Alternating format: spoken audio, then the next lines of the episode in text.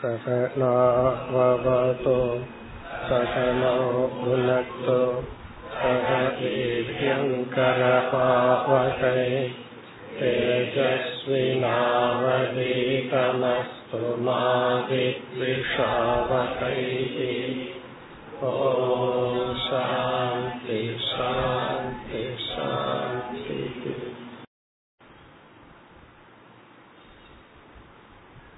இதுவரை பதினேழு குருமார்களை கூறி முடித்தார். நாம் இப்பொழுது பார்த்து கொண்டிருக்கின்ற பகுதி உலகத்தில் உள்ள இருபத்தி நான்கு தத்துவங்கள் அல்லது இருபத்தி நான்கு பொருள்களை பார்த்து அவைகளிடமிருந்து நான் என்ன கற்றுக்கொண்டேன் என்று அவதூத சந்நியாசி கூறிக்கொண்டு வருகின்றார். இதில் நாம் சென்ற வகுப்பில் பார்த்து முடித்த அத்தியாயத்தில் பதினேழாவது குரு முடிவடைகின்றது. அடுத்த அத்தியாயத்திற்கு செல்வதற்கு முன் இதுவரை பார்த்ததை நாம் ஞாபகப்படுத்திக் கொண்டு தொடரலாம்.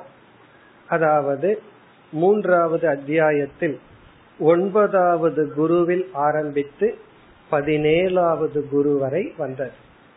இனி பார்க்க போகின்ற அத்தியாயத்தில் கடைசி குரு வரை வர இருக்கின்றது. இதை சுருக்கமாக ஞாபகப்படுத்திக் கொண்டு அடுத்த அத்தியாயத்திற்கு செல்லலாம். இந்த மூன்றாவது அத்தியாயம், அதாவது உத்தவ கீதையினுடைய மூன்றாவது அத்தியாயம், பாகவதத்தினுடைய எட்டாவது அத்தியாயம். இதில் முதல் நான்கு ஸ்லோகங்கள் ஒன்பதாவது குரு மலை பாம்பு. மலை பாம்பை பார்த்து நான் என்ன கற்றுக்கொண்டேன், பல கருத்துக்களை நாம் இதில் சிந்தித்தோம். இதுல வந்து முக்கியமான சூக்ஷ்மமான கருத்தானது, எப்படி நாம் விரும்பாமல் நமக்கு துன்பம் வருகின்றதோ அதே போல நாம் விரும்பாமலும் இன்பம் நமக்கு கிடைக்கும். துன்பத்தை நம்ம விரும்பி நாம் அடைவதில்லை, அது பிராரப்தத்தினால் கிடைக்கின்றது. அதே போல அனாத்ம சுகமும் உலகில் வாழ தேவையான பொருள்களும் நமக்கு இயற்கையாக கிடைக்கும். இயற்கை என்றால் நாம் செய்து வைத்த கர்மத்தின் பலனாக கிடைக்கும். ஆகவே அதற்கு முயற்சி செய்ய கூடாது.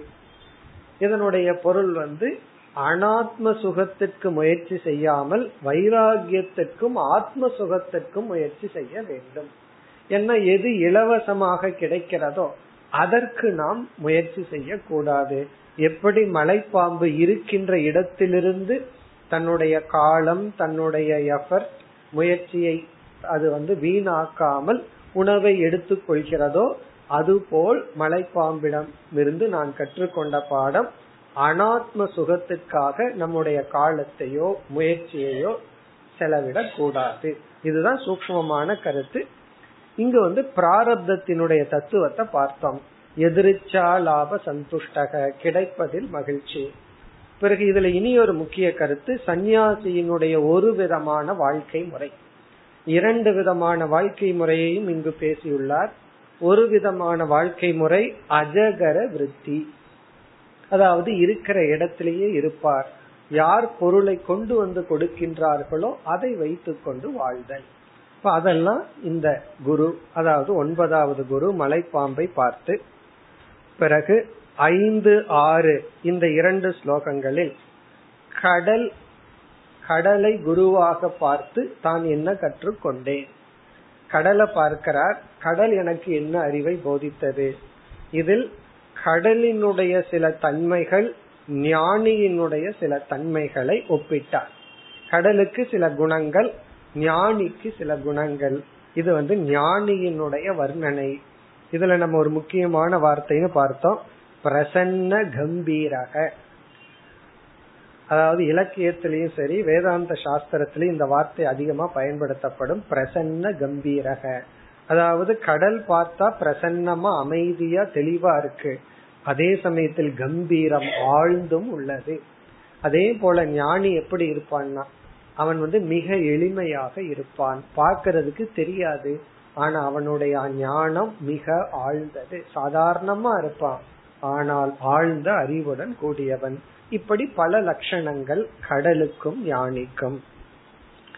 அடுத்தது ஏழு எட்டு. இந்த இரண்டு ஸ்லோகங்களில் பதினோராவது குரு விட்டில் போச்சு. அதாவது இந்த ஸ்லோகத்தில் ஆரம்பித்து இருபத்தி ஓராவது ஸ்லோகம் வரை தமக இந்திரிய கட்டுப்பாடு முக்கியமாக கோரப்படுகிறது. ஐந்து புலன்களும் நாம் வந்து ஐந்து புலன்களில் கட்டுப்பாடுடன் இருக்க வேண்டும்ங்கிறதா மேஜர் டாபிக். இதுல ஏழு எட்டு விட்டில் போச்சு.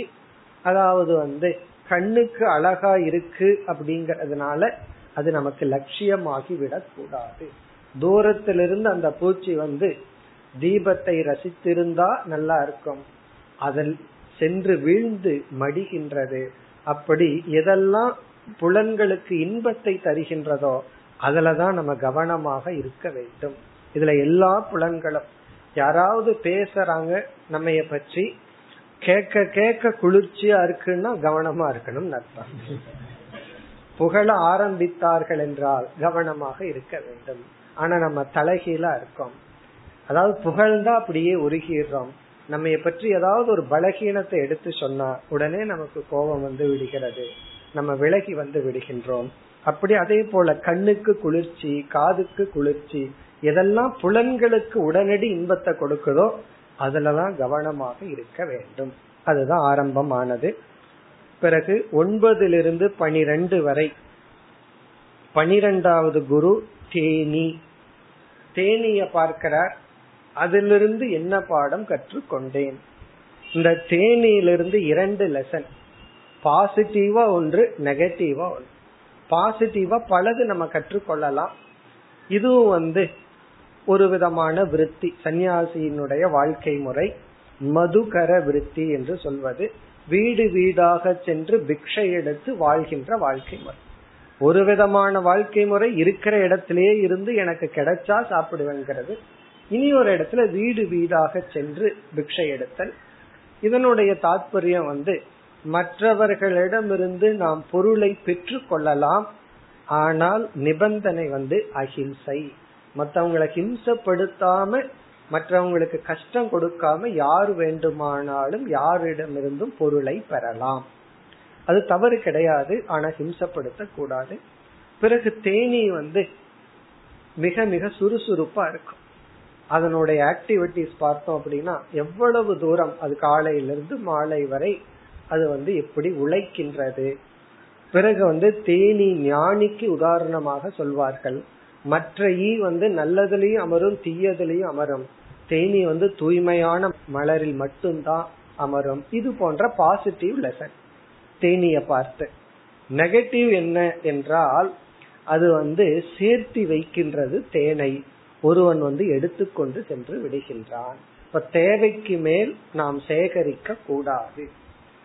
தேனி என்ன பண்ணது? தேனியினுடைய தேனை நம்ம தானே சாப்பிடுறோம், அதை சேர்த்து வைக்கிறது, மற்றவர்கள் அனுபவிக்கின்றார்கள். அப்படி நம்ம அதிகமா பணத்தை சேர்த்து வச்சுட்டே இருந்தோம், நம்மளும் செலவு பண்ணாம மற்றவங்களுக்கும் கொடுக்காம இருந்தா அது மற்றவர்களுக்கு தான் சென்று விடும், நமக்கு பயன் இருக்காது. அடுத்தது வந்து பதிமூன்று பதினான்கு. இதுல பதிமூன்றாவது குரு யானை. இதெல்லாம் இனிமேல் வர்றதெல்லாம் முக்கியமா ஐந்து இந்திரியங்களுக்கான உபதேசம். இப்ப யானை வந்து ஸ்பர்ஷ சுகத்துக்கு அகப்பட்டு அது வந்து தன் வாழ்க்கையை மற்றவர்களிடம் ஒப்படைத்து விடுகின்றது, அதனால் அது அழிகின்ற. ஒரு பெண் யானையை வச்சுதான் ஆண் யானையை பிடிப்பார்கள். அவ்வளவு ஒரு பெரிய சக்தியுடைய யானை தன்னுடைய இந்திரிய சுகத்தினால் தன்னை இழந்து விடுகிறது. பிறகு பதினைந்து பதினாறு. இதுல பதினான்காவது குரு தேன் எடுப்பவன். இந்த இடத்துல பணத்தை பத்தி ஒரு அறிவை கொடுத்தார். பணத்துக்கு வந்து மூன்று கதி இருக்கு. வித்தஸ்ய திஸ்ரக கதயஹ. ஒன்று வந்து போகம், நமக்கு பணம் வந்ததுன்னு சொன்னா அதை எப்படி அதுக்கு அதை யூஸ் பண்ணலாம், அனுபவிச்சு யூஸ் பண்ணலாம். இனி ஒன்று வந்து ஒன்று போகப்பட்டு யூஸ் பண்ணலாம், இரண்டாவது தானம், அதை மற்றவர்களுக்கு கொடுத்து நம்ம மனசை விரிவுபடுத்தி கொள்ளலாம். பணமோ ஏதாவது ஒரு செல்வம் நம்மிடம் இருந்தா அதை கொடுப்பதன் மூலம் நாம் மன தூய்மையை அடைகின்றோம். பணமே இல்லைன்னா எப்படி மன தூய்மையை அடைதல், எப்படி மற்றவங்களுக்கு கொடுத்து புண்ணியத்தை சம்பாதிக்கிறது, மன தூய்மையை அடைதல். இப்ப பணத்துக்கு ஒரு லாட் வந்து போகம், இனி ஒன்று தானம். இந்த இரண்டும் செய்யல அப்படின்னா நாசம். நாசம்னா யாராவது நம்மிடம் இருந்து எடுத்து சென்று விடுவார்கள். ஒன்னா நீ அனுபவி, இல்ல யாருக்காவது கொடு, இல்ல அப்படின்னா திருடனுக்கு நீ சேர்த்து வைக்கிறேன்னு அர்த்தம். நாசக பணத்துக்கு மூன்று கதி. தேன் எடுப்பவனிடம் இருந்து நான் என்ன கற்றுக்கொண்டேன்னா, தேனி வந்து கஷ்டப்பட்டு தேனை சேர்த்து வைக்குது, தான் சாப்பிடவில்லை, அதிகமாக சேகரித்து வைக்கின்றது, இவன் எடுத்து சென்று விடுகின்றான். அதை கூறினார். பிறகு பதினேழு பதினெட்டு இதுல வந்து பதினைந்தாவது குரு மான். இது வந்து காதுக்கு, காது என்ற ஒரு இந்திரியத்திற்கான ஒரு வேல்யூ. அதாவது ஒரு காலத்துல மானை பிடிக்கிறதுக்கு ஒரு விதமான இசையை உருவாக்குவார்கள், அதுக்கு மயங்கி நிற்கும் பொழுது அதை பிடித்து விடுவார்கள். இது வந்து காது. அதாவது இசை அப்படிங்கிறது வந்து சாத்விகம், ராஜசம், தாமசம்னு மூணா பிரிக்கப்படுது. நமக்கு நல்ல அறிவையும் பண்பையும் பக்தியையும் கொடுக்கின்ற இசை பாடல்கள் எல்லாம் சாத்விகம், அது தவறில்லை. ராஜச தாமசமான இசைய நம்ம தவிர்க்க வேண்டும். சவுண்டே ராஜசம் தாமசம் இருக்கு, சவுண்டில் இருக்கிற அர்த்தமும் ராஜசம் தாமசம் சாத்விகம் இருக்கு. அப்படி வந்து இசைக்கு அடிமையாகி விடக் கூடாது. அடுத்தது வந்து பத்தொன்பதுல இருந்து இருபத்தி ஒன்று வரை பதினாறாவது குரு மீன். மீன் வந்து நாக்குக்கு அடிமையாகி தன்னுடைய வாழ்க்கையை இழந்து விடுகிறது. அதுபோல நாக்குக்கு நம்ம அடிமையாக கூடாது. இதுல ஒரு வாக்கியத்தை நம்ம பார்த்தோம், ஜிதம் சர்வம் ஜிதே ரசே, முக்கியமான வாக்கியம்னு பார்த்தோம். இந்த ரசத்தை வென்று விட்டால் அனைத்தையும் நாம் வென்று விட்டோம். ஏன்னா மற்ற இந்திரியங்களை கட்டுப்படுத்தும் பொழுது நம்ம எரியாமல் நம்முடைய கவனம் ரசனேந்திரியத்துக்கு சென்றுவிடும், சுவைக்கு சென்றுவிடும். ஆகவே அது கடினம் தான், அதை வெல்வதுதான் இறுதியான லட்சியம் அல்லது ஃபைனல் எனிமியார் அப்படின்னா நம்முடைய நாக்கு தான். இது சாப்பிட்ற நாக்கு மட்டுமல்ல, பேசுற நாக்கு உட்பட ரெண்டு நாக்கு தான் நமக்கு எனிமி. இனி அடுத்தது இருபத்தி இரண்டாவது ஸ்லோகத்தில் ஆரம்பித்து இந்த அத்தியாயம் முடியும் வரை நாற்பத்தி நான்காவது ஸ்லோகம் வரை பதினேழாவது குரு. சென்ற வகுப்புல பார்த்து முடித்தோம்.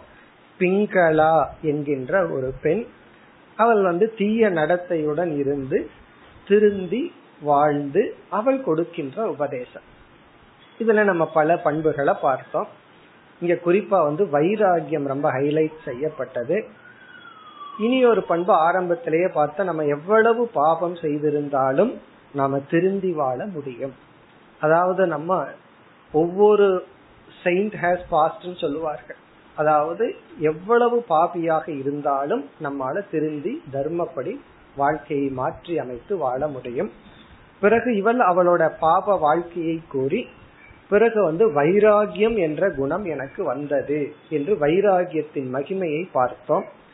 அடுத்த கருத்து நாம் பார்த்தது, இப்படிப்பட்ட பாப வாழ்க்கை வாழ்ந்த எனக்கு வைராகியமும் இறைவன் மீதும் பக்தியும் வந்திருக்குன்னா, எனக்கு தெரிஞ்சு இந்த பிறவில நான் ஒரு நல்ல காரியம் பண்ணல, இப்ப எப்பவோ செய்த ஒரு புண்ணியத்தின் பலன், எப்பவோ செய்த புண்ணியத்தின் பலனாகத்தான் எனக்கு நல்ல புத்தி வந்துள்ளது என்று கர்ம வினை அது இங்கு பேசப்பட்டது. பகவான் வந்து நான் எங்கோ செய்த நல்ல வினையை மனதில் கொண்டு எனக்கு அறிவை கொடுத்தார். இதெல்லாம் நம்ம இதுல பார்த்தோம். கடைசியா எப்படி முடித்தார், ஆஷாஹி பரமம் துக்கம் நைராஷ்யம் பரமம் சுகம். மேலான சுகம் வந்து நைராஷ்யம், எந்த எதிர்பார்ப்பும் ஆசையும் இல்லாதது, அல்லது வைராகியம். ஆசா வைராகியம் இன்மைதான் துக்கம். பிறகு பிங்களா கொடுத்த வந்து இனி ஒரு முக்கியமான வேல்யூ வந்து இறைவனிடத்தில் சரணடைதலும் நம்மை நாமே உயர்த்தி கொள்ள வேண்டும் என்ற பண்பு. Surrender plus self responsibility. பகவானிடத்துல சரணனும் அடையணும், அதே சமயத்துல நீயும் உன்னை உயர்த்தி கொள்ள வேண்டும் என்று கூறி முடித்தால், இத்துடன் இந்த அத்தியாயம் முடிவடைகின்றது. அதாவது மூன்றாவது அத்தியாயம் முடிவடைகின்றது. இனி நான்காவது அத்தியாயம். இந்த அத்தியாயத்தில் மற்ற குருமார்கள் அனைத்தும் வந்து இந்த அவதூது வியாக்கியானம் முடிவடைய இருக்கின்றது. அடுத்து நான்காவது அத்தியாயம் முதல் ஸ்லோகம். பரிக்ரகோகி துக்காய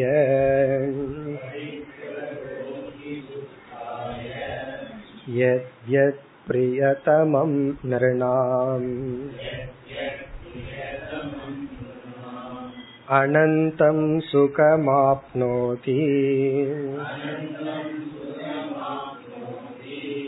தத்வித்வார்யஸ்த்வ கிஞ்சன.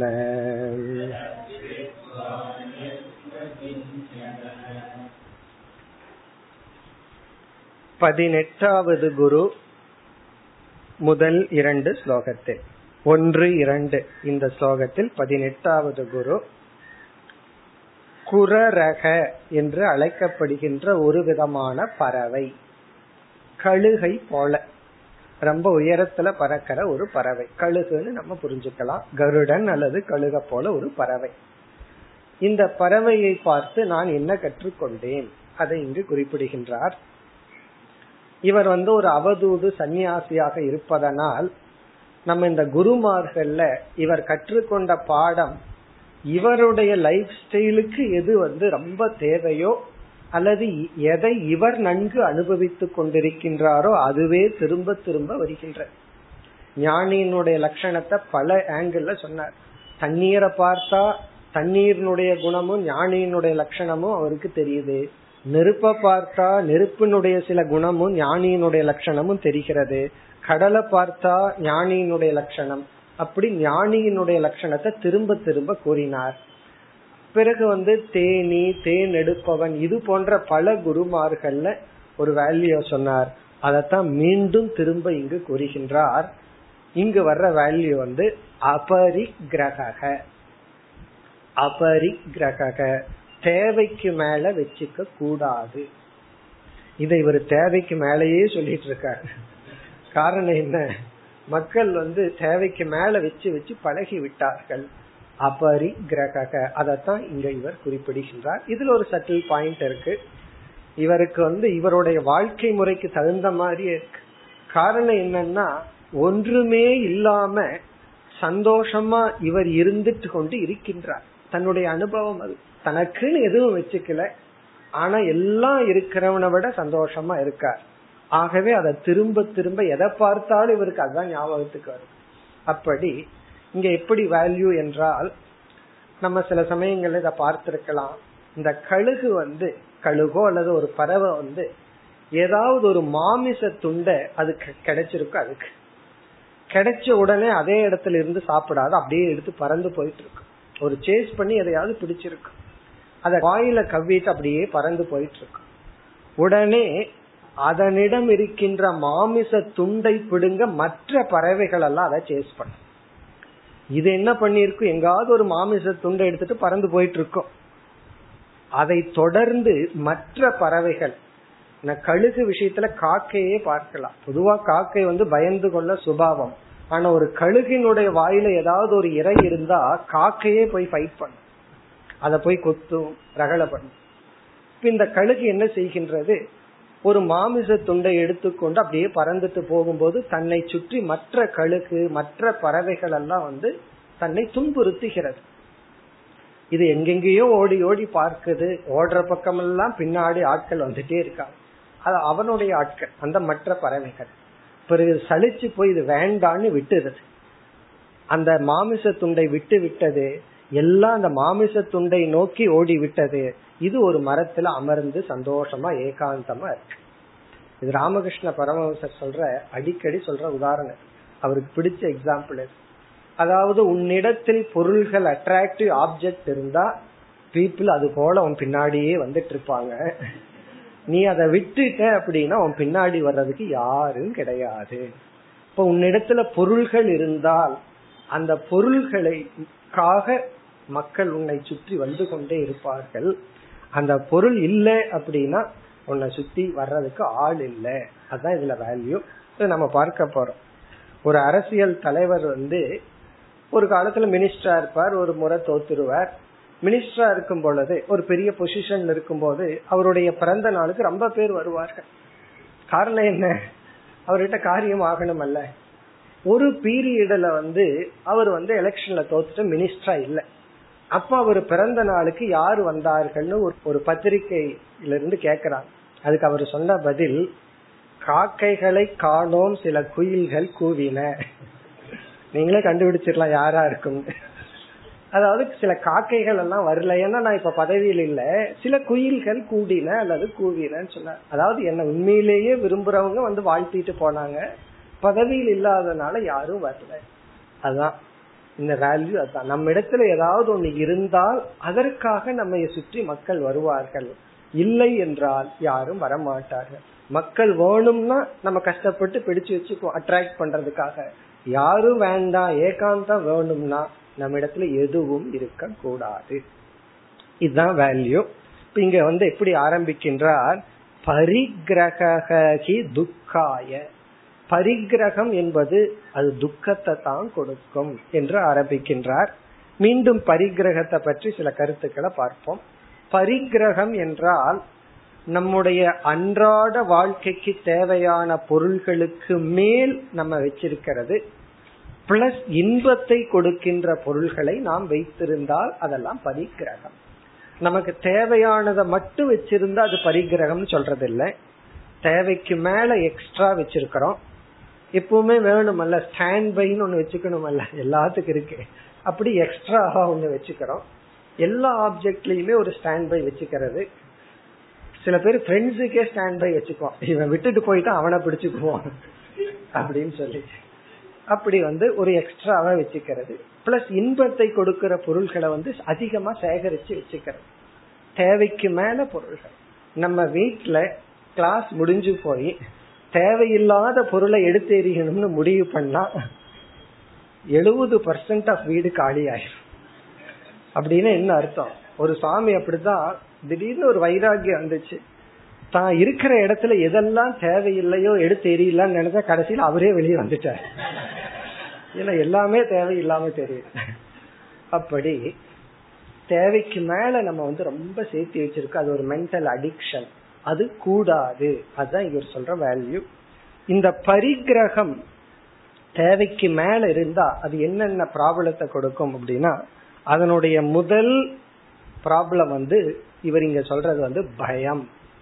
தேவைக்கு மேல பொருளை வச்சுட்டா, பொருள் நமக்கு வேணும் வேணும்ங்கிற ஒரு எண்ணம் நமக்கு இருந்தால் நம்ம எரியாமல் பயம் நமக்கு கூடும். இப்ப நமக்குடைய பயத்தினுடைய மெஷர்மெண்ட் எவ்வளவுனா, எவ்வளவு ஆப்ஜெக்ட் நம்ம வச்சிருக்கிறோமோ அதுதான். ஏன்னா பயத்தை எப்படி அளக்கிறது அப்படின்னா எல்லாத்தையும் அளந்தரணும் அல்ல. அப்படி பயத்தினுடைய மெஷர்மெண்ட் என்ன அப்படின்னா, நம்ம எவ்வளவு ஆப்ஜெக்ட் மேல பற்று வச்சிருக்கிறோமோ அவ்வளவுதான் பயத்தினுடைய மெஷர்மெண்ட்.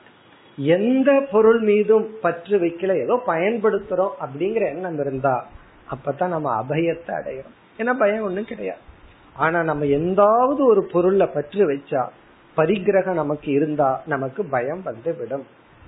மடியில கணம் இருந்தா தூக்கம் வராதுன்னு சொல்லுவாங்க. ஒரு பத்து லட்சம் ரூபா கேஷ் எடுத்துட்டு நீங்க ட்ரெயின்ல நைட்டு தூங்கிட்டு போய் பாருங்க, நைட்டு தூக்கம் வராது. ஒரு அப்படித்தான் வெளியூர்ல இருந்து சென்னைக்கு நகை வாங்குறதுக்கோ புடவை வாங்குறதுக்கோ வந்த அஞ்சு லட்சம் கேஷ் எடுத்துட்டு வந்தேன் சொன்னார்.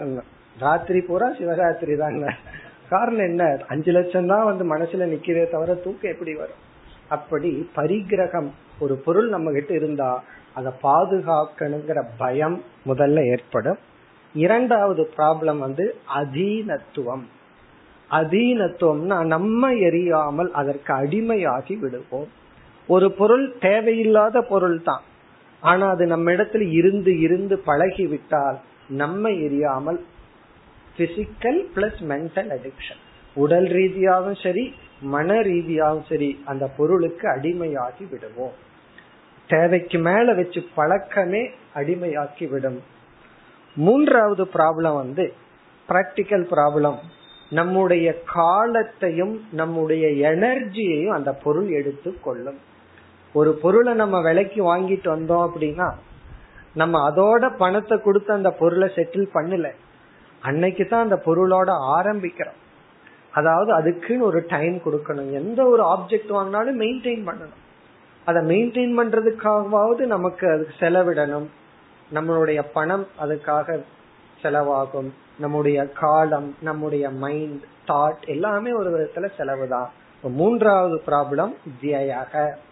வியக அப்படின்னா ஸ்பெண்ட் பண்ணணும், பணமாகட்டும் எனர்ஜி ஆகட்டும். ஒன்று வந்து பயம், இனி ஒன்று அதீனம், மூன்றாவது வியம். வாழ்க்கையில எது தேவையோ அதுதான் நம்ம வச்சுக்கணும், அதுக்கு மேல வைத்து கொள்ள கூடாது. இது ஒரு கருத்து. அடுத்தது வந்து இங்க பரிகிரகம்ங்கிற இடத்துல வந்து இந்த இடத்துல குறிப்பா இவர் பணத்தை மட்டும் சொல்லல, நம்மிடம் இருக்கின்ற எல்லா செல்வங்களும். சிலருக்கு வந்து நல்லா பேசுற சக்தி இருக்கலாம், பாடுற செல்வம் இருக்கலாம், அல்லது எனி ஸ்கில், நம்ம கிட்ட இருக்கிற ஸ்கில் அதுவுமே பீப்புள் அட்ராக்ட் பண்ணும். அது ஸ்கில் இருக்கிற வரைக்கும் அந்த பீப்புள் நம்ம இடத்துல இருப்பார்கள், மக்கள் நம்ம இடத்துல இருப்பார்கள், நம்ம சுத்தி ஆள் இருந்துட்டே இருக்கோம். அந்த ஸ்கில் நம்ம இடத்துல இருந்து போயிட்டா யாரும் இருக்க மாட்டார்கள். ஒருத்தர் நல்லா பாடுறாங்கன்னா அவங்ககிட்ட பாடம் பற்று கற்றுக்கொள்ள பலர் பேர் இருப்பார்கள், பாட முடியாத ஸ்டேஜ் வந்தா யாருமே வரமாட்டார்கள்.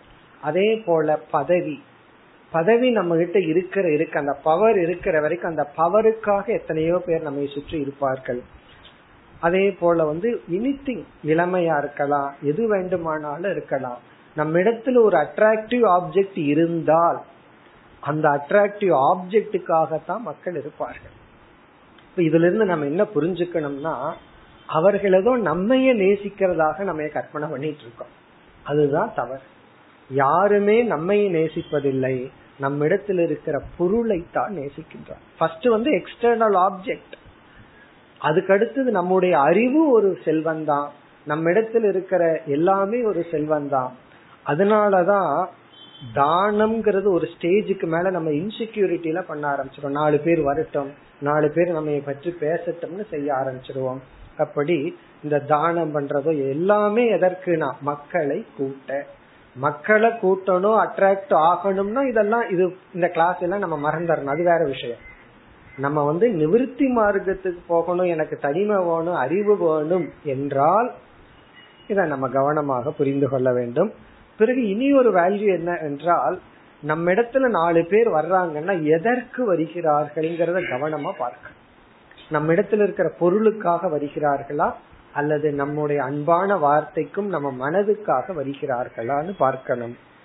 அதுல வந்து பலர் பல உறவுகள் வந்து பொருளுக்காகத்தான் இருக்கும். எதை போலன்னா இந்த பறவையை போல, ஒரு பறவை வந்து மாமிசத்தை எடுத்துட்டு பறந்து போகுது, எல்லா பறவையும் கூட வரும்.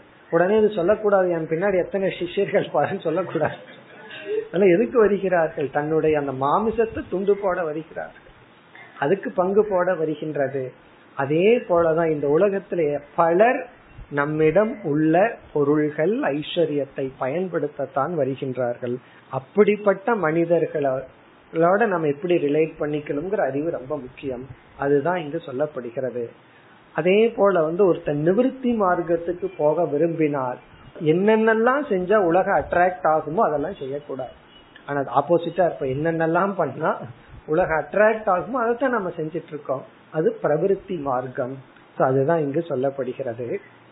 பிறகு வந்து இனி ஒன்னு சொல்ற, ஒண்ணுமே இல்லாம இருக்கிறவன் தான் ரொம்ப சந்தோஷமா இருக்கான்னு சொல்ற, அது இவருடைய அனுபவம் தான். அப்படி ஒருத்தன் இருக்கணும்னா ஸ்ரத்த இருக்கணும், பகவான் மீது நம்பிக்கை இருந்தா தான் எல்லாத்தையும் விட முடியும். சில பொருள்களை வந்து வழி இல்லாம பயன்படுத்தணும், அதுல நம்மளுடைய பாவனை வந்து இறைவன் எனக்கு கொடுத்துள்ளார்னு இருக்கணும். தேவைக்கு மேல பொருள்களை நம்ம பயன்படுத்த கூடாது. ஸ்லோகத்திற்குள் சென்றால், பரிகிரகி துக்காய, பரிகிரகம் துயரத்திற்காகத்தான். அப்படின்னா பரிகிரக துக்காய பவதி, தேவைக்கு மேல பொருள்களை வைத்துக் கொண்டிருந்தால், தேவைக்கு மேல நம்ம வந்து மக்கள் கூட்டத்தில் இருந்தாலோ என்ன இருந்தாலோ தேவைக்கு மேல இருந்தால் அது எல்லாமே தான் இருந்தால் அது துயரத்தில் தான் விடும்.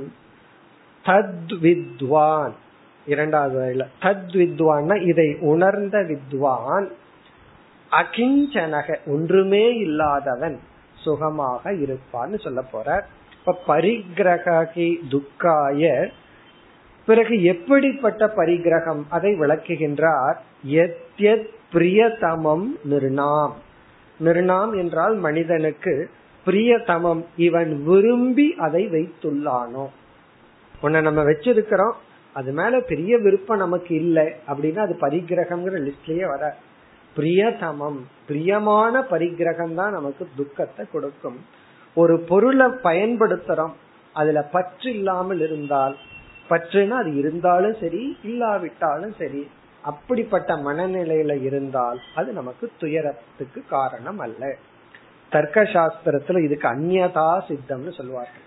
அந்நியதா சித்தம் அப்படின்னா அதனுடைய பிரசன்ஸ் அதனுடைய ஆப்சன்ஸ் நம்மை ஒன்றும் செய்யாது. அது இருக்கலாம் இல்லாம இருக்கலாம். தர்க்க சாஸ்திரத்துல காரிய காரண விசாரத்துல இப்ப வந்து ஒரு களிமண் இருக்கு, களிமண்ணுல இருந்து பானைய செய்யணும். அதுக்கு வந்து அங்க விசாரம் நடக்கும், என்னென்னலாம் இருந்தா பானை உருவாகும்.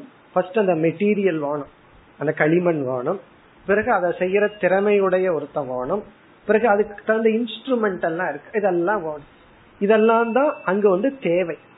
பக்கத்துல வந்து ஒரு கழுதை நின்றுட்டு இருக்குன்னு வச்சுக்குவோமே, அதை என்ன சொல்லுவான்? அந்நியதா சித்தம். அது இருந்தாலும் சரி இல்லாட்டியும் சரி பானை வரும். இவன் ரெகுலரா பானை பண்ணும் போது ஒரு கழுதை நின்று வேடிக்கை பார்க்குது. இது தர்க்க சாஸ்திரம் சொல்ற எக்ஸாம்பிள். ரெகுலரா ஒரு கழுதை வந்து இவன் பானை செய்யறத வேடிக்கை பார்க்குது. இப்ப இனி ஒருத்தன் என்ன நினைக்கிறான்? ஓ, கழுதை அங்க இருந்தா தான் பானை வரும்னு நினைச்சுக்கிறான். ஒரு குழந்தை நினைச்சுக்குது, ஓ கழுதை நின்று அதை பார்த்துட்டு இருந்தா தான் பானை வருமோ அப்படின்னு நினைச்சுக்குது. அப்ப அந்த குழந்தைக்கு புரிய வைக்கணும், கழுதை வந்து அந்நியதா சித்தம் அப்படின்னா அது இருந்தாலும் சரி இல்லாட்டியும் சரி பானை வரும். இத கேட்ட உடனே சில பேர்த்துக்கு நான் வீட்லயே அந்நியதா சித்தமா அப்படின்னு வயசாயிட்டா அதுதான் நிலை. நம்ம இருந்தாலும் சரி இல்லாட்டியும் சரி அது வாட்டுக்கு எல்லாம் நடக்கும். முன்ன அப்படி இல்லை, இவர் இருந்தா வீடே ஒரு மாதிரியா இருக்கும், சம்பாதிக்கிற வரைக்கும் பவர் இருக்கிற வரைக்கும் அல்லது சாவி கையில் இருக்கிற வரைக்கும். கையில் இருக்கிற சாவி போயிட்டா ஆவி போன மாதிரி, இவருக்கு ஒரு பவரும் கிடையாது. அப்பதான் இவருக்கு என்ன தோணுது? நம்ம எதுக்கு இருக்கிறோம்? நம்ம நான் எக்ஸிஸ்டன்ஸ், அந்நியதா சித்தம். அந்நியதா சித்தம்னா அந்த இடத்துல நம்மளுடைய பிரசன்ஸ் நம்மளுடைய ஆப்சன்ஸ் ஒன்னும் வராது. ஆனா அந்நியதா சித்தமா இருக்கிறதுல சில பேர் ஏதாவது ஒரு பிரச்சனையை கொடுத்துட்டு இருப்பார்கள். ஆனா அந்நியதா சித்தம் அப்படின்னா நம்மளுடைய பிரசன்ஸ் ஆப்சன்ஸ் ஒன்னும் வராது. இது அப்படியே நம்ம வேதாந்தத்துல எப்படி கனெக்ட் பண்ணுவோம்னா, ஞானிக்கு இந்த உலகம் அந்நியதா சித்தம், அல்லது தன்னிடத்தில் இருக்கிற அனைத்து பொருள்களும் அந்நியதா சித்தம். ஏதோ இருக்கு பயன்படுத்துறோம், அவ்வளவுதான். அதாவது அந்நியதா சித்தத்துல அதனுடைய பிரசன்ஸ்லயும் ப்ராப்ளம் இருக்கக்கூடாது. இந்த கழுதை வந்து இவனுக்கு ஏதாவது பிரச்சனை கொடுத்துட்டு இருந்ததுன்னா அது ப்ராப்ளம். அது எங்கேயோ நின்று பார்த்துட்டு இருக்கு, அதனால அதனுடைய பிரசன்ஸ்லயும் அதை பானையை செய்யறவனுக்கு ஒரு கஷ்டம் கிடையாது. அதனுடைய ஆப்சன்ஸ்ல இல்லாத ஐயோ போயிடுது என்னால வேடிக்கை பார்க்க முடியாம பானை செய்யறேன்னு கிடையாது. அது இருந்தாலும் சரி இல்லாட்டியும் சரி அப்படி ஒரு பொருள் இருந்தா அது வந்து பரிகிரகம் சொல்ல மாட்டோம். அதத்தான் இவர் வந்து பிரியதமம்ங்கிற வார்த்தையில சொல்றாரு. ஒரு பொருளை பயன்படுத்துறோம், இருக்கிறது பயன்படுத்துறோம், இல்ல பரவாயில்ல. ஆனா இந்த வேதாந்தம் படிச்சுட்டு ஏமாத்திடக்கூடாது. சில பேரு நான் இருக்கு அதனால காஃபி குடிக்கிறேன், இல்லைன்னா பரவாயில்லன்னு சொல்லுவார்கள். ஒரு நாள் இல்லாம இருந்து பார்த்தா தெரியும். அப்படி நம்ம ஏமாற்றி கொள்ள கூடாது. பிரியதமம் நம்ம பற்று வைத்துள்ள பரிகிரகமானது துக்காய.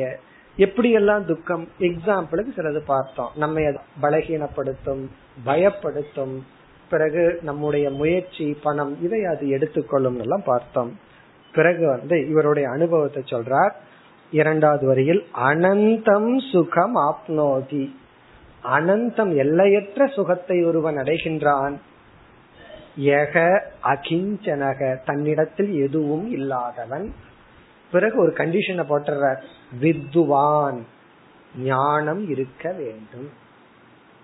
ஞானம் இல்லாமல் அகிஞ்சனக ஒண்ணுமே இல்லை அப்படின்னா அவங்கிட்ட இருந்து என்ன வரும்? புலம்பல் தான் வரும். இருக்கிறவனை பார்த்து பொறாமப்படுவான், இல்ல புலம்பிட்டு இருப்பான், இல்லையே இல்லையேன்னு சொல்லிட்டு இருப்பான். வித்வான், வித்வான்னா ஞானத்தில் இவன் செழித்திருப்பவன். தன்னிடத்துல எந்த பொருளும் இல்லாவிட்டாலும் அவன் அனந்தமான சுகத்தை அடைகின்றான். இப்ப தன்னிடத்துல ஒன்றும் இல்லைன்னா ஆனந்தம், இருந்தா துக்கம். எதை போல? அடுத்த ஸ்லோகத்துல சொல்ல போற. அதாவது ஒரு பறவையினுடைய வாயில மாமிச துண்டு இருந்தா அதுக்கு துக்கம் தான், மற்ற பறவைகள் எல்லாம் வந்து அதை தொந்தரவு பண்ணுது.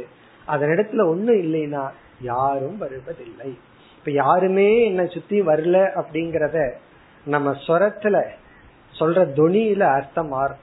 யாருமே இல்லைன்னு சந்தோஷமா சொல்லலாம், ஏக்கமாவும் சொல்ல யாருமே இல்லை அப்படின்னு சொல்லலாம். அந்த சொரத்துல அர்த்தம் மாறும். நம்ம என்ன சொல்ற விதமோ அதுல அர்த்தம் மாறும்.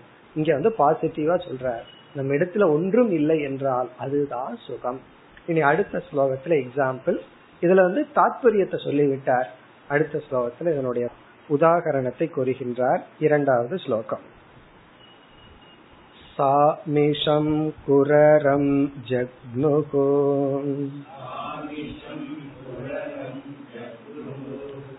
பலினோ யே நிராமிஷாஹா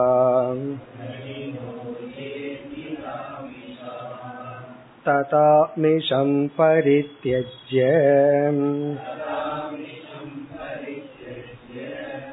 சசுகம் சமவிந்தத.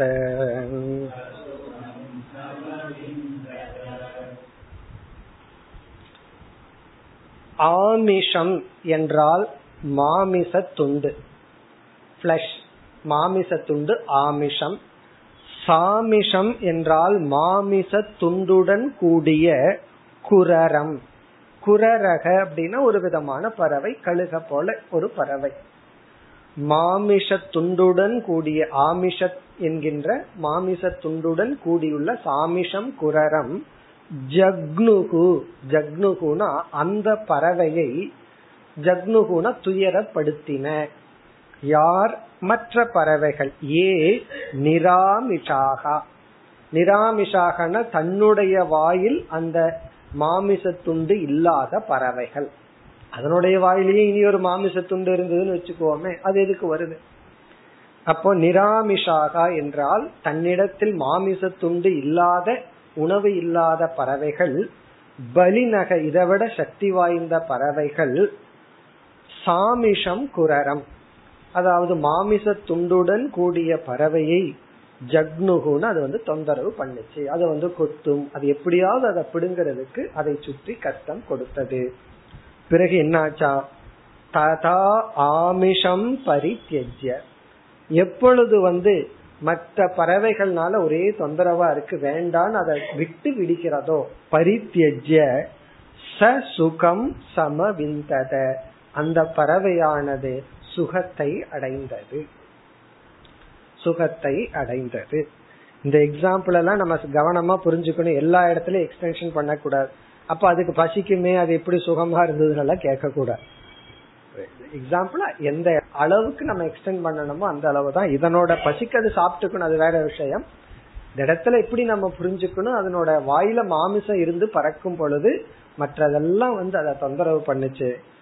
அதனிடம் மாமிசம் இல்லை என்ற பொழுது அது ஏகாந்தமாக மகிழ்ச்சியாக சந்தோஷமாக இருந்தது. அதே போல வயதான காலத்துல நமக்கு இதுதான் நிலை, நம்ம ஏகாந்தமா இருப்போம், நம்ம கிட்ட அட்ராக்டிவா ஒண்ணு இருக்க, என்னெல்லாம் இருந்ததோ அதெல்லாம் அடுத்த ஜெனரேஷன் வாங்கிட்டு போயிருக்கோம். நம்ம இடத்துல மற்றவங்களை அட்ராக்ட் பண்றதுக்கு எது இருக்காது. நம்ம சந்தோஷமா இருந்தோம்னா நம்மளுடைய பிரசன்ஸே பிளஸிங் நமக்கும் மற்றவங்களுக்கும். நம்ம சந்தோஷமா இல்லைன்னா நம்மளுடைய பிரசன்ஸே கஸ், அதுவே சாபம். பை ஃபேக்ட் வயதான ஒருத்தர் வீட்டுல இருக்கிறதுங்கிறது அந்த வீட்டுக்கு இருக்கிற ஒரு அழகு, அந்த வீட்டையே ஒரு அழகுபடுத்துறது. எப்படி வந்து ஒரு வீட்டுல வந்து ஒரு ரூம்குள்ள பகவானோட படத்தை வச்சாவே அந்த வீட்டுக்கு ஒரு தெய்வீகம், அதே போல வயசானவங்க வீட்டுல இருந்து அது ஒரு பிளெஸிங், அது வந்து ஒரு கடவுள் இருக்கிற மாதிரி. ஆனால் அந்த வயசானவங்க எப்படி இருக்கணும், அதுதான் பாயிண்ட். எப்படி இருந்தால் அப்படி, அதுதான் முக்கியம். அப்படி இல்லை அப்படின்னா எப்படியோ அப்படி, அதையே நம்ம சொல்லணும். அப்படி நம்ம கிட்ட எதுவுமே இல்லை என்றால், மனதில் ஒரு நிறைவு இருந்தா அதுதான் பிளஸிங். நம்ம சந்தோஷமா இருந்துட்டோம் அப்படின்னா அந்த சந்தோஷத்தினாலேயே மற்றவங்களையும் சந்தோஷப்படுத்தலாம், நம்மளும் சந்தோஷமா இருக்கலாம்.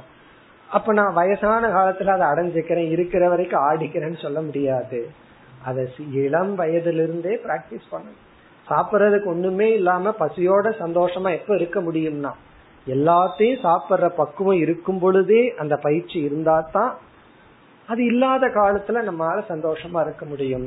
அதனால இது ஆரம்ப காலத்திலிருந்தே பிராக்டிஸ் பண்ணாதான் வயதான காலம்ங்கிறது நமக்கு ஒரு பிளஸ்ஸிங்கா இருக்கும்.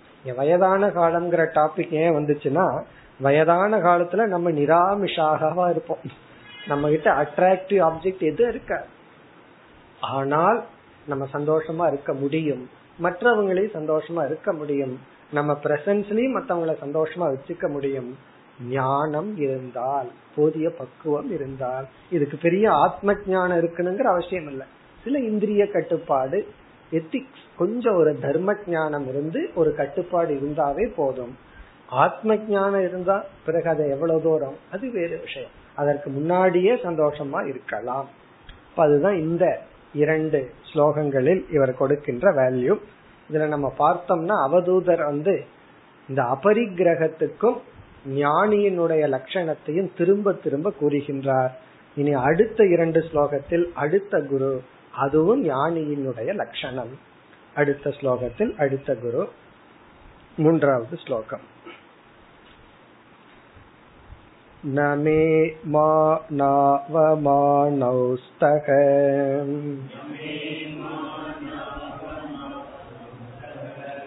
நசிந்தா கேகபுத்ரிணாம் ஆத்மக்ரீட ஆத்மரதிஹி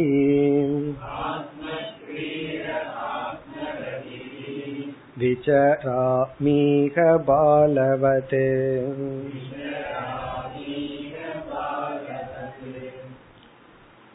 பத்தொன்பதாவது குரு குழந்தை, பாலக.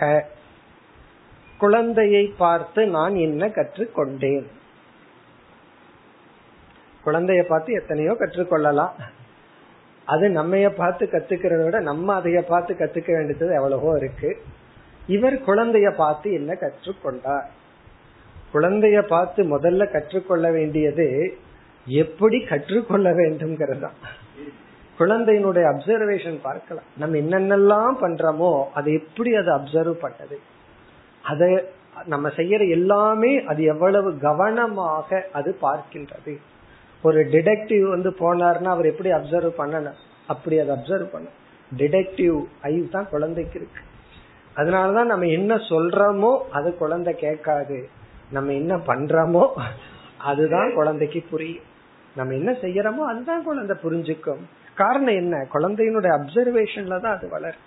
குறிப்பா குழந்தைக்கு ஒரு வயசு தாண்டி பதினோராவது மாசத்துல இருந்து அந்த இண்டிவிஜுவாலிட்டி வருதுன்னு சொல்லுவார்கள். அந்த தனிப்பட்ட அகங்காரம், நான் ஒரு இண்டிவிஜுவல் இருக்கேன்னு வரும். அது ஒரு வருஷம் வச்சுக்கோங்க. அந்த ஒரு வருஷத்துல இருந்து நாலு வயசு வரைக்கும் ரொம்ப முக்கியமான பீரியட். அம்மா அப்பாவுடைய நீட்னஸ், அவங்களுடைய பேச்சு நடவடிக்கை, அதத்தான் சைக்காலஜியில ஸ்கிரிப்ட் என்று சொல்வார்கள். ஸ்கிரிப்ட்னா தன்னுடைய இந்த ஜென்மத்துல குழந்தையினுடைய பர்சனாலிட்டிய ஐம்பது சதவீதம் நிர்ணயிக்கிற காலம் அதுன்னு சொல்வார்கள். அப்ப என்ன எழுதப்படுகிறதோ ஆழ்ந்த மனதில், அதத்தான் நம்ம வாசனைன்னு சொல்றோம்.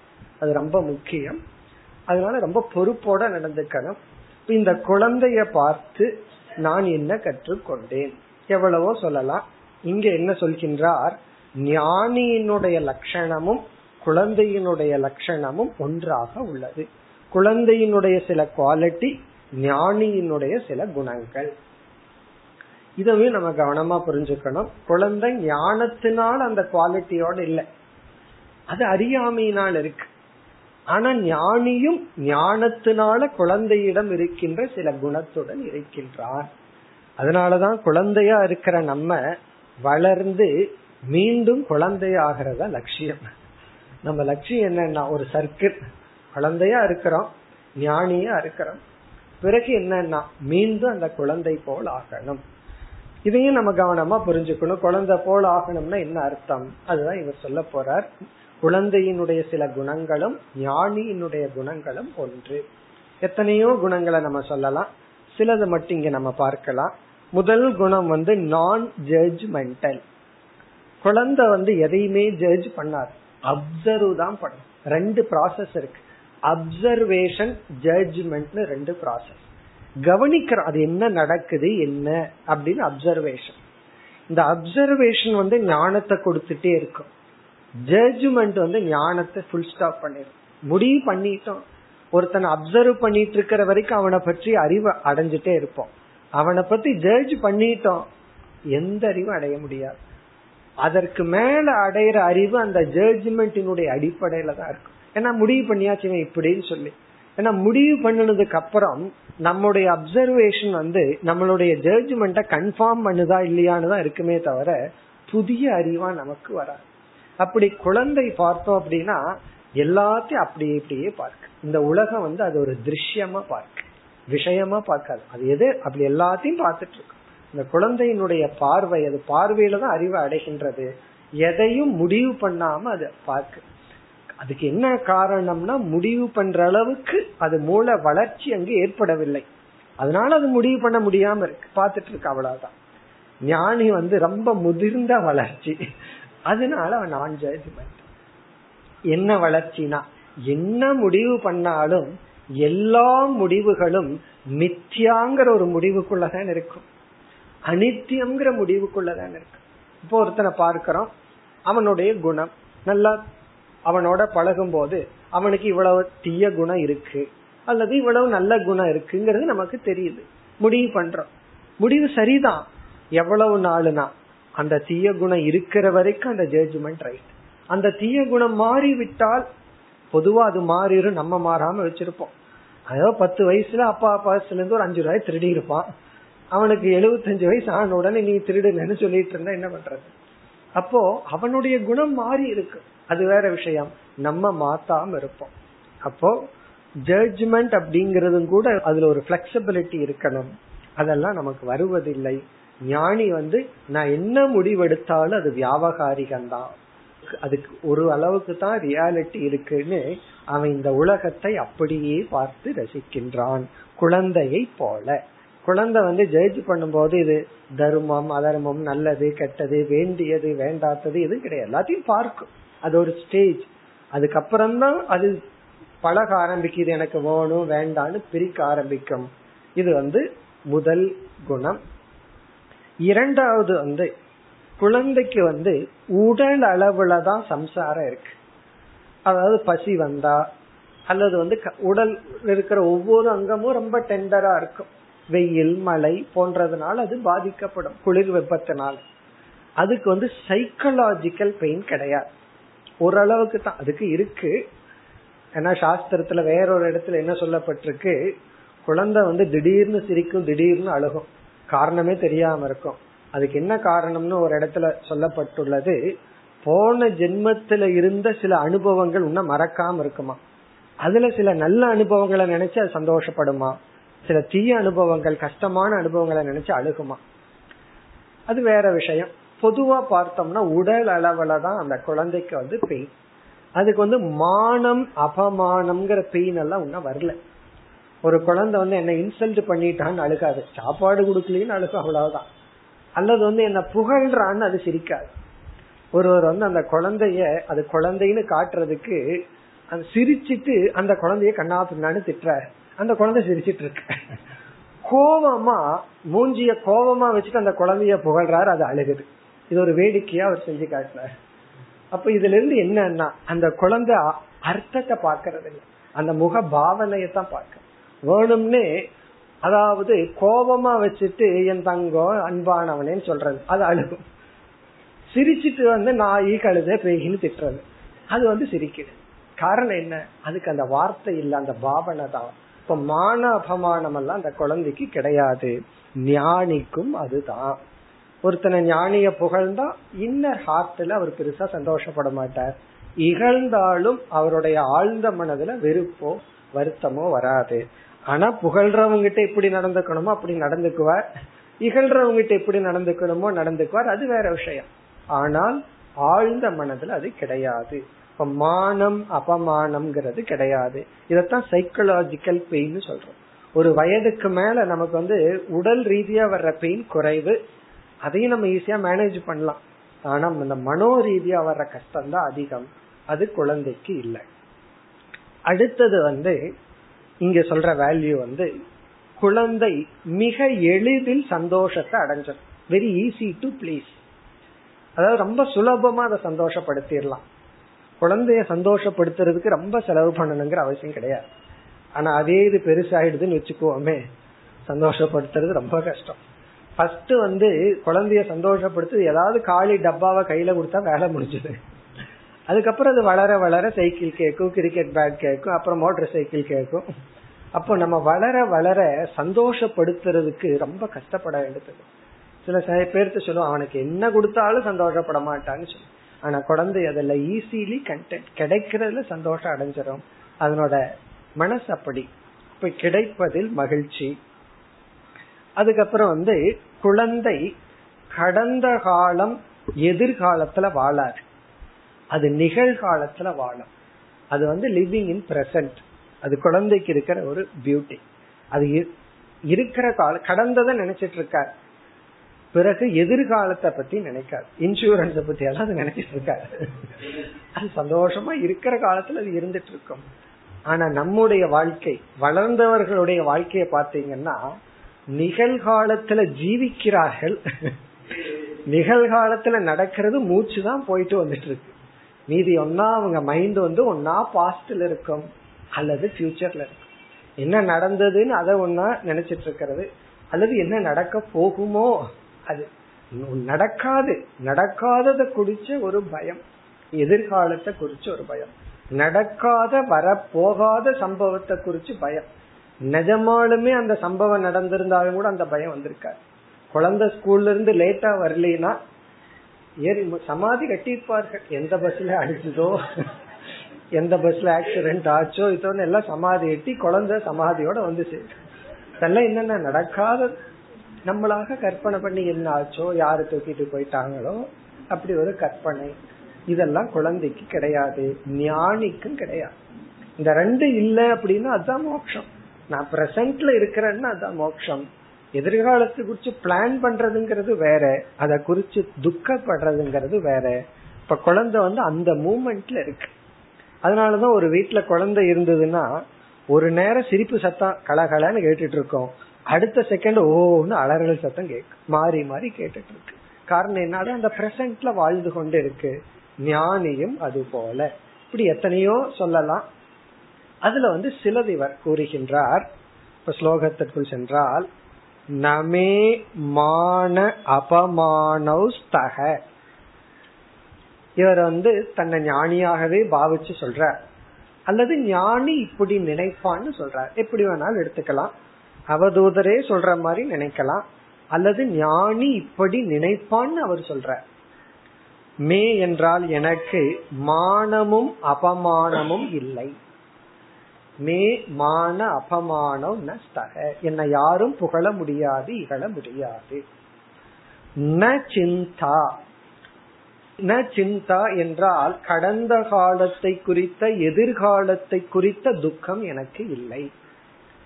யார போல, ஒரு எக்ஸாம்பிள் சொல்றார், யாருக்கு இருக்கோ அவங்கள போல எனக்கு இல்லை. யாருக்குன்னா கேக புத்திரினாம், வீடு குழந்தை போன்றவர்களுடன் இருப்பவர்கள் அதை குறிச்சு எப்படி துயரப்படுகிறார்களோ. அதாவது குழந்தைன்னு வந்துட்டா உடனே அடுத்த லாஜிக் என்ன மாறும், எல்லாம் இவருக்கு வேணும். ஆனா குழந்தை பேர்ல போட்டு சொல்றது, குழந்தைக்காகத்தான் பணம் சேர்த்து வைக்கிற அப்படின்னு சொல்லுவார்.